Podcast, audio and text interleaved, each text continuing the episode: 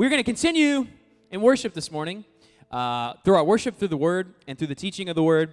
And uh, if, if it's your first time this morning, or, or maybe um, kind of first time getting connected in this season of our church, uh, we are in a sermon or a message series called Spread.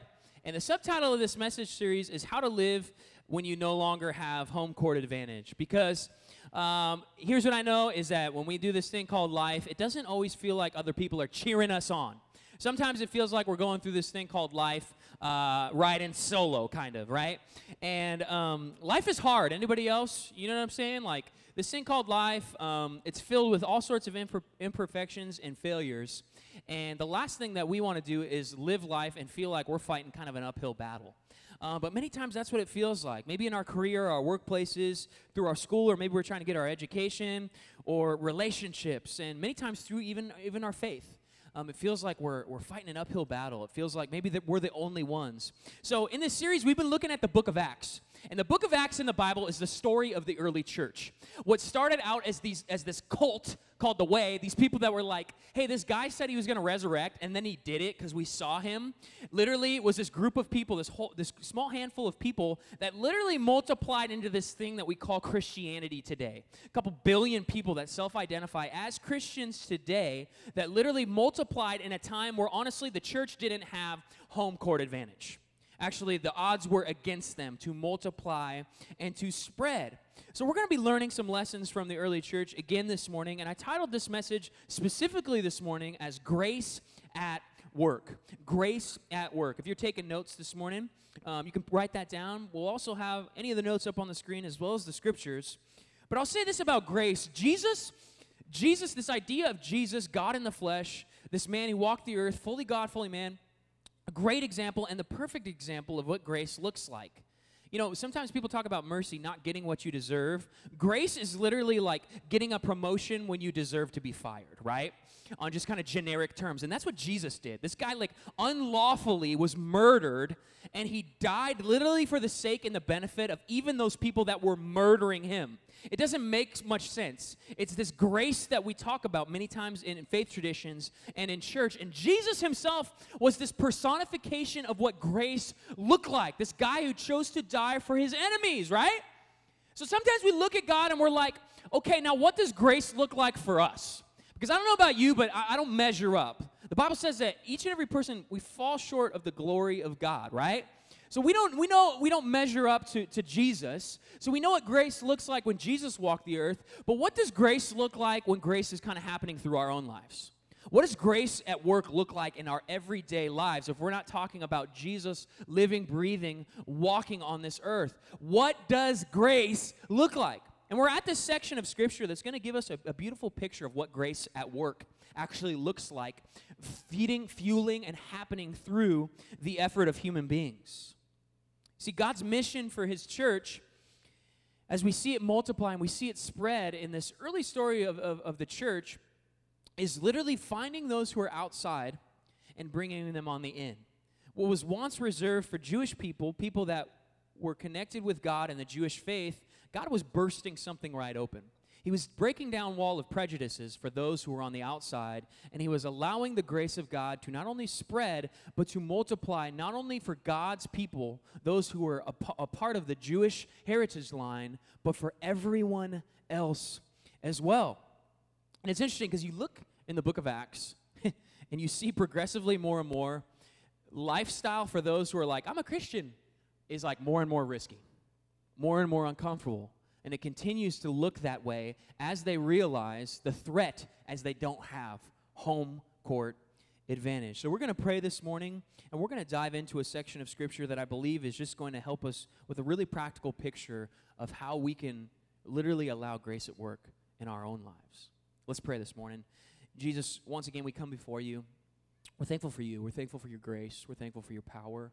Lord, we come in here this morning not as uh, as religious people, but as as your children as people that literally you see us, you know us, you know every hair on our head, you know there's a purpose for each and every one of us. Would that purpose be more realized this morning? Would we walk out understanding more of whose we are? We're yours. But we also understand that uniquely you've created each and every one of us. We're breathing this morning with purpose. And Lord, you, you've called us to be people that allow that purpose to break in to every sphere of our life. We're just so thankful for who you are and what you've done for us. In Jesus' name. And everybody said, Amen. Okay. Okay, so let's talk about the spreading up to this point. Like, we're, we're kind of jumping in eh, at Acts chapter 11 that, that we're going to look at, but the spreading of the church during this time has been really, really messy. It hasn't been like, hey, we're going to go spread about all things about Jesus and everything is like roses and daisies and all these things, right? Um, actually, there's been a lot of bloodshed. There's been a lot of persecution. In fact, a few chapters earlier of what we're looking at is the first guy who's killed because he's a Christian. He's like this guy named Stephen, right? He gets stoned to death. Like Jesus gets crucified. This guy gets stoned to death. Literally just dies by the, at the hands of people just throwing stones repeatedly at his body until he was deceased, right? And the reason why this guy died is because he had this massive Jewish audience and he's like, "Guys, I know we love uh, we're church people. We love to hang out in the temple courts. We like to do things at the temple, but Stephen is like, Jesus is doing this new thing where it's not just about this like central central geography in Jerusalem and in the temple, but he's literally allowing himself not to be confined to a certain space, but we get to be the space. We get to be the temple. God is not confined here, and He's allowing us to spread and include others who are on the outside in. And the Jewish religious people got so mad about this idea because they were so caught up into the nuances of their religion that they missed what God was doing in the present time, in the present circumstances. So, literally, Stephen upsets these religious people, these people that are literally living on behalf of God, to the point that they kill him. And because he got killed, persecution happens, and naturally, because of the persecution, people start spreading. And what happens is all these early church people start spreading throughout the geography of the Middle East, but meanwhile, the leaders of the church in the Jerusalem, the apostles, figured out a way to lay low. So now we have some of these leaders that are still in Jerusalem laying low because of their faith, and we have all these other people being persecuted for being Christians now, now are kind of spread out throughout the geography of the Middle East, right? So we're kind of just setting the stage for what we're looking at in Acts chapter 11. So we're going to kind of piece this together. In Acts chapter 11, starting with verse 19, it says this Now those who had been scattered, by the persecution that broke out when Stephen was killed, traveled as far as Phoenicia, Cyprus, and Antioch, spreading the word only among Jews. So we're going to look at a map really quick because I'm kind of a visual guy. I think this is kind of helpful. Like many times I'm like, I don't even know what's happening here. Like you read the Bible, you're like, where is this? How does this relate? You're giving me a bunch of cities. I have no idea. I can't even visualize it. So hopefully this helps kind of stimulate an idea of what's happening here. We have Jerusalem at the bottom. Hopefully you can see that. And at the very top of the map, there, there's Tarsus, but there's also this place called Antioch, right? And Antioch was this massive metropolis of where we're going to be focused in on this morning. And if you look at the key there, approximately 300 miles away from Jerusalem, where the persecution began, now we have people spreading out to places that are like nearly 300 miles away. They didn't have cars, trains, you know what I'm saying? Like, this is distant. This is the church being spread, not because they were like on mission and wanting to, they had to because they were being persecuted. So it kind of sets the stage of understanding the scale of how spread out these people were simply because they said, We believe in Jesus, this guy who taught things, who claimed to be God, who died and resurrected, and we saw him living after he was killed. And they're spread out. And it gives us an example as we look into Acts chapter 11, this picture of what was happening so let's continue on in verse 20. It says in verse 20, Some of them, however, men from Cyprus and Cyrene, went to Antioch and began to speak to Greeks also, telling them the good news about the Lord Jesus. Okay, we got to pause for a second because first we, these people start kind of telling, telling the Jews about everything that Jesus is doing. And then they start to shift gears where they start telling everybody else about what Jesus is doing. Like, hey, this isn't only us for this like Jewish religious like in crowd of a family of God, but God is actually doing something where he's inviting everybody else, the Greeks, also known as the Gentiles, in on what God was doing. And this is so interesting because up to this point in the scripture, we know that all the Jewish people are getting rocked. Like all the people that were hanging out in Jerusalem, kind of hanging, hiding out, keeping it, keeping it, laying low, they were beginning to spread out through some of these like rural areas that were surrounding Jerusalem. And one of the things that they found out is this isn't just for me, But this is actually for everybody else as well. There's a man named Cornelius who was a Gentile. He was on the outside. And what Peter, the Apostle Peter, realizes is actually God's doing the same thing he's doing with me with this guy. This guy's breaking down walls, the prejudices that existed, those walls are vanquished. And now those people are getting in on it too. But this happened in Jerusalem. And now the people, word began to spread so fast about what God was doing. Hundreds of miles north in Antioch, people were like, hey, we want other people to get in on this too. This is what God is doing. And something beautiful began to burst forth in God's heart and what he saw and had planned for humanity. And it says this in verse 21 as we continue it says, The Lord's hand was with them, and a great number of people believed and turned to the Lord news of this reached the church in Jerusalem, right? It's like, uh, Mother Church needs to be notified that God is breaking out and doing some amazing things 300 miles away from the source. And they sent Barnabas to Antioch. So, Barnabas, you can only imagine, like this apostle, church guy. You know, he's from the church in Jerusalem, he's one of the leaders. And he shows up. Who knows what he's expecting to show up and see, right? And here's what he sees it says, when, when he arrived, and saw what the grace of God had done, he was glad and encouraged them all to remain true to the Lord with all their hearts. Wait, whoa. The grace of God was happening. We need to pause for a second and understand okay, we don't measure up. We're not Jesus. Jesus is grace personified. But something was happening where literally this guy from the church shows up, see these, sees these everyday normal people that could have been complaining about their circumstances. I have to live in Antioch now because I've been persecuted. Woe is me. I'm a believer in Jesus and now I'm having to suffer. They could have just went down this line of just like pity party, pity party. But you know what they're actually doing? They're actually spreading, engaging with other people, inviting other people into this new reality of what Jesus was introducing. And they weren't only inviting the people that were Jewish like them, they literally were inviting those on the outside into it. And literally, what Barnabas does, he shows up and he's like, The grace of God is at work. Those who are on the outside are coming in, and what I see is the grace of God at work. What had been happening was put into words in our Bible to describe what the grace of God at work looks like. When people who are disenfranchised, when people who are on the other side of, of, of literally a distance between people, when those things begin to get reconciled back together, the grace of God is working through people. And here's what I love the most about it it wasn't based on professionals. This wasn't just for the professional Jewish people. This wasn't just for the church professionals who were in Jerusalem leading the charge. These were the people that were spread out, that were persecuted, but they carried the same authority, just like the leaders of the church. They carried that same authority to the point where the people who were spread and persecuted allowed this moment for people to say, That's what the grace at work looks like. When the grace of God is at work, this is what it looks like. Those who are on the outside being welcomed into this family that God desires and sees when it comes to his view and his heart for humanity. So then it goes on and it begins to describe more about who Barnabas was. It says he was a good man, full of the Holy Spirit in verse 24, and faith. And a great number of people were brought to the Lord. So he shows up, and man, God's still working through him as well. God hasn't forgot about Barnabas. But you see God working through multiple different candidates of people, diverse candidates, not one type of person that meets, meets a specific resume or type of religious status. And it says, Then Barnabas went to Tarsus to look for Saul. So Saul is this guy we read about a little bit earlier in Acts who was literally the ISIS of his day, right? He was on a mission to kill religious people, specifically Jesus followers.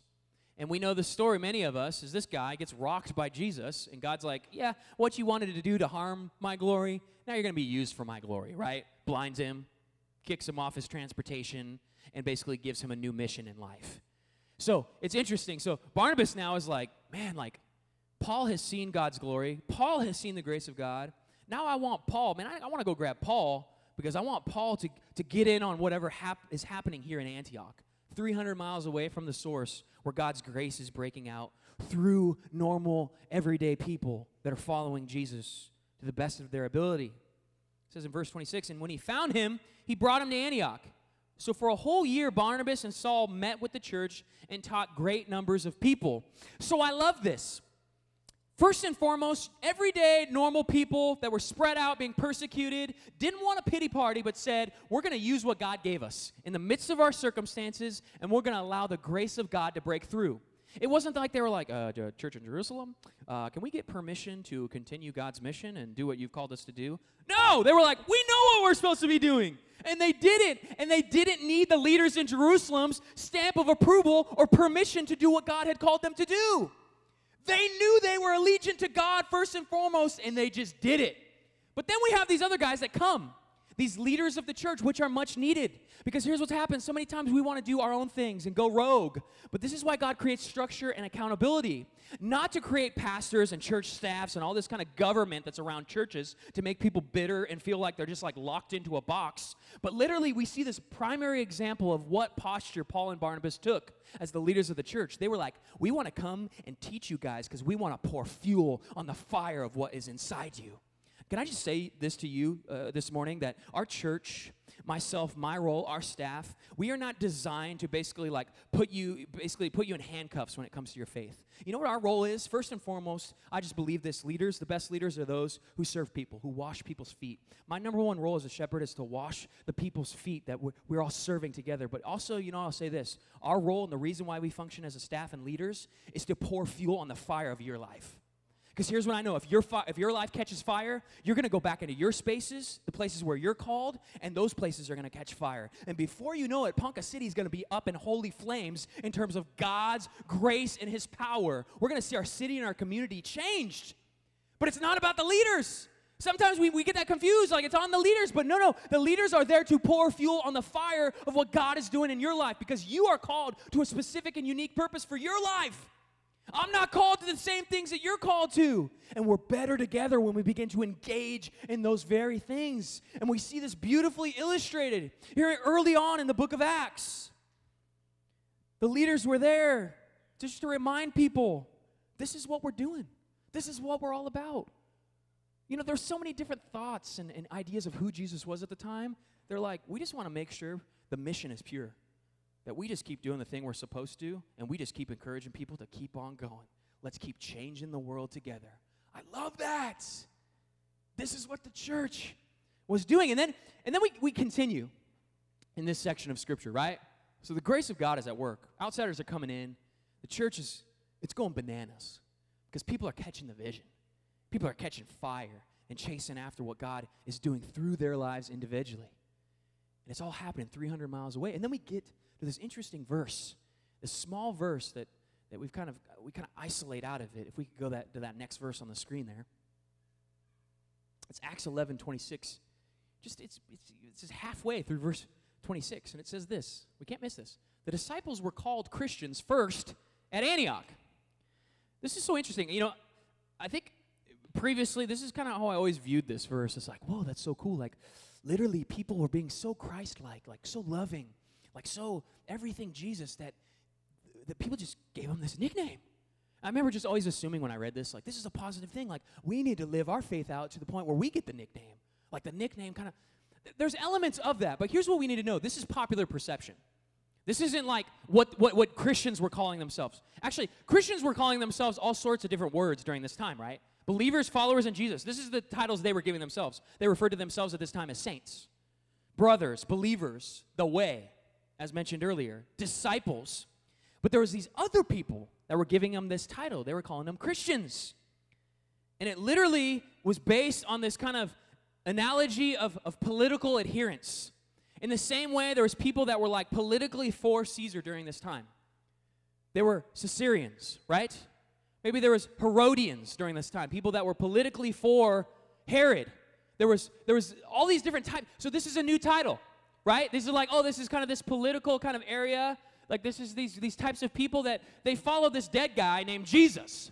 And can I just be real for you for a second? If it really was a threat, if people really viewed them as a threat to Caesar, people would have done something about it. But it was like, well, this is this kind of like political partisan group over here um, that, that, that, that we, we're going to call Christians because they, they, they're following this dead guy.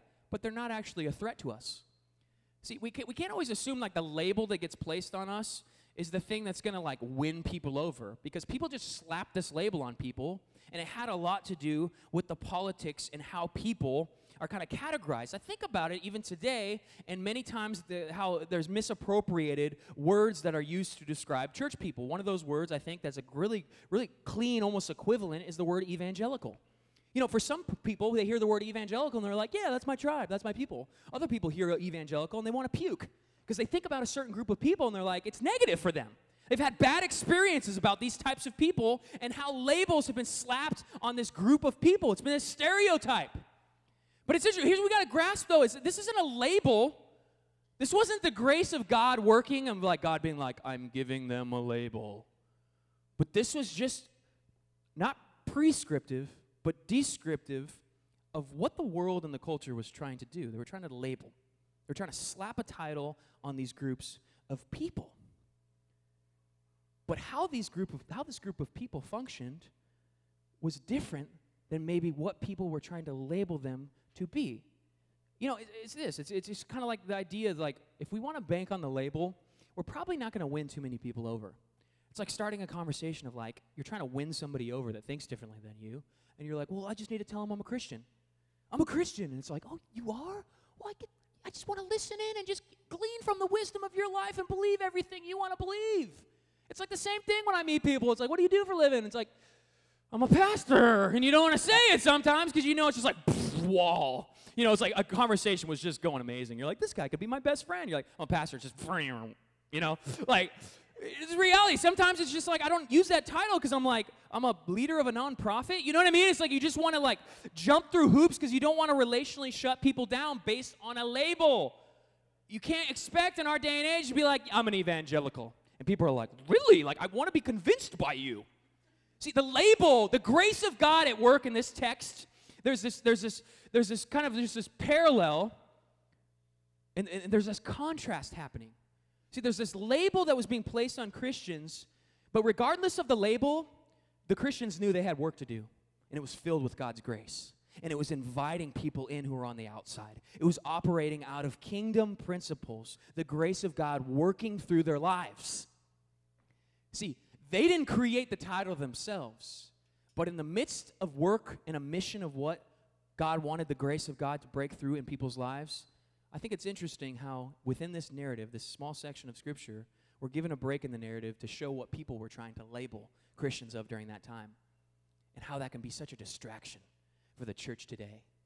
To want to wave the banner of the label, give the resume of how Christian I am versus getting distracted and not actually participating in the grace of God at work through his church. You can't lead with the label. God wants to use us and allow us to be vehicles of his grace at work. And then this s- section of scripture finishes off in Acts chapter 11, starting with verse 27. And it continues and it says So during this time, some prophets came down from Jerusalem to Antioch.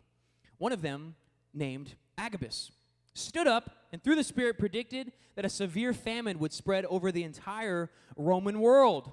This happened during the reign of Claudius. So, you know, history is the greatest proof of whether the Bible is true or not. So, we have some guy claiming there's going to be this famine that's going to break out. History books show us this actually happened. But this guy, this, this, guy, this follower of Jesus, prophetically speaks this out, and it's like, oh my gosh, you know what I mean? Like, there's a famine. Like this guy starts being kind of spiritual. You know what I'm saying? Like he starts prophesying and he says there's going to be a famine, right? And sometimes we can kind of like just get zoomed in on that, like focus in on this, like, oh, he's kind of like those guys who, you know, are, are, are prophesying when the end of the world is. No! Stop! Don't, don't mislabel it because the scripture continues. We, we can just get caught, we can stop there and just turn our brains and our ears off. Like it seems like some kind of like spiritual nut job who's like predicting something that's about to happen. But here's what happens. Here's here's the point, right? Because we're sandwiched in what people are trying to label Christians as versus what Christians actually do in the world. And this is what it says in, in, in verse 28. uh, it continues on in verse 29, and it says, The disciples, as each one was able, here is their response to the prophecy.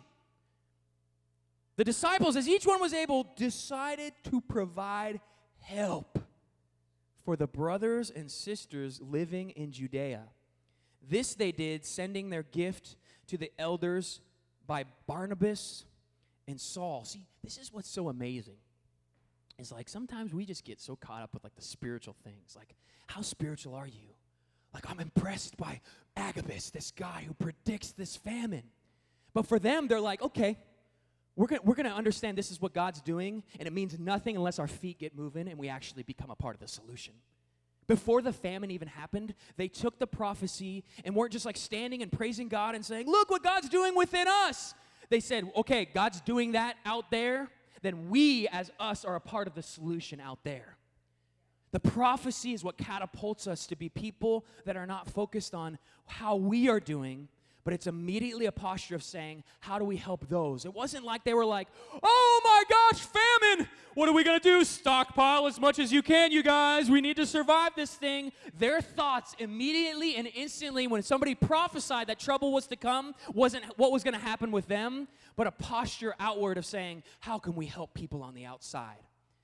You know, sometimes people are like, well, Christianity is not that different from like every other like spiritual like religion or whatever. I'll tell you how Christianity many times is different. Many times spirituality points us and says, you need to find yourself. You need to discover yourself. You need to look inward to find your true purpose in life. But Christianity says, no, no, no. This isn't about the kingdom of me. This isn't about the kingdom of my comforts. This isn't about the kingdom of myself, but this is transitioning from a selfish person to a person that says the answers aren't on the inside, but the answers are out there in this bigger purpose in life called the kingdom of God. And that kingdom calls me to a place where I give up my own rights, my own kingdom, and I begin to serve the rights of everyone else. But how have we gotten that confused?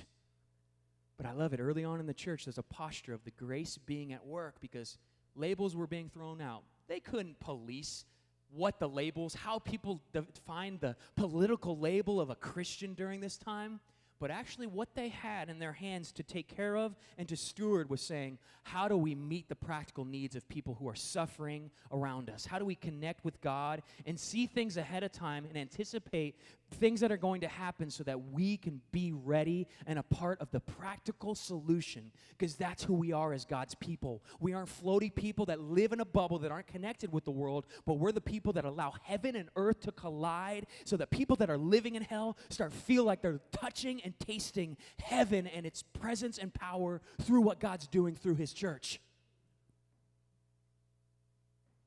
See, many times we can miss and lose out, but I love it.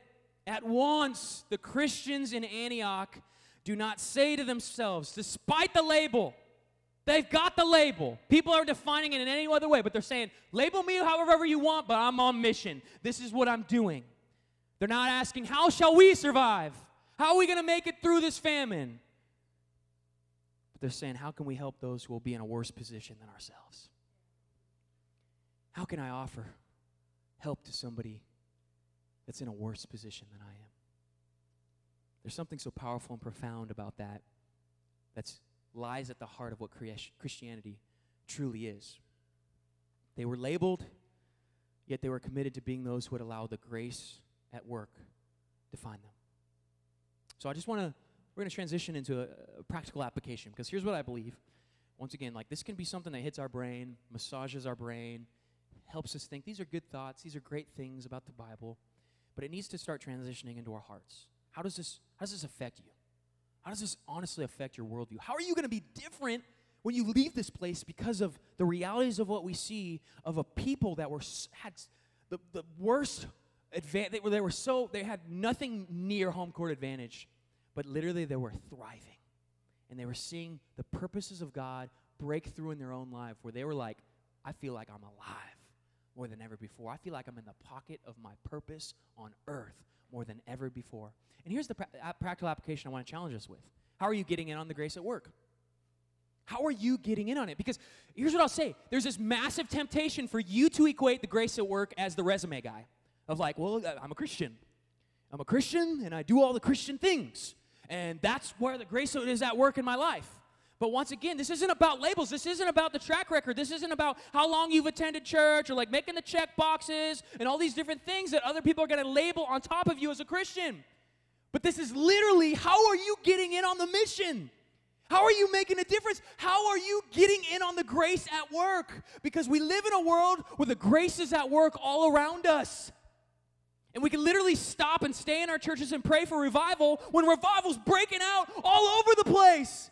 Because people that are called to not confine God within a space understand God and the DNA of heaven is within them, and they are literally allowing that DNA of heaven to burst through their lives, inviting people into a new gracious reality that God invites each and every one of us onto in this earth that we didn't deserve in the first place.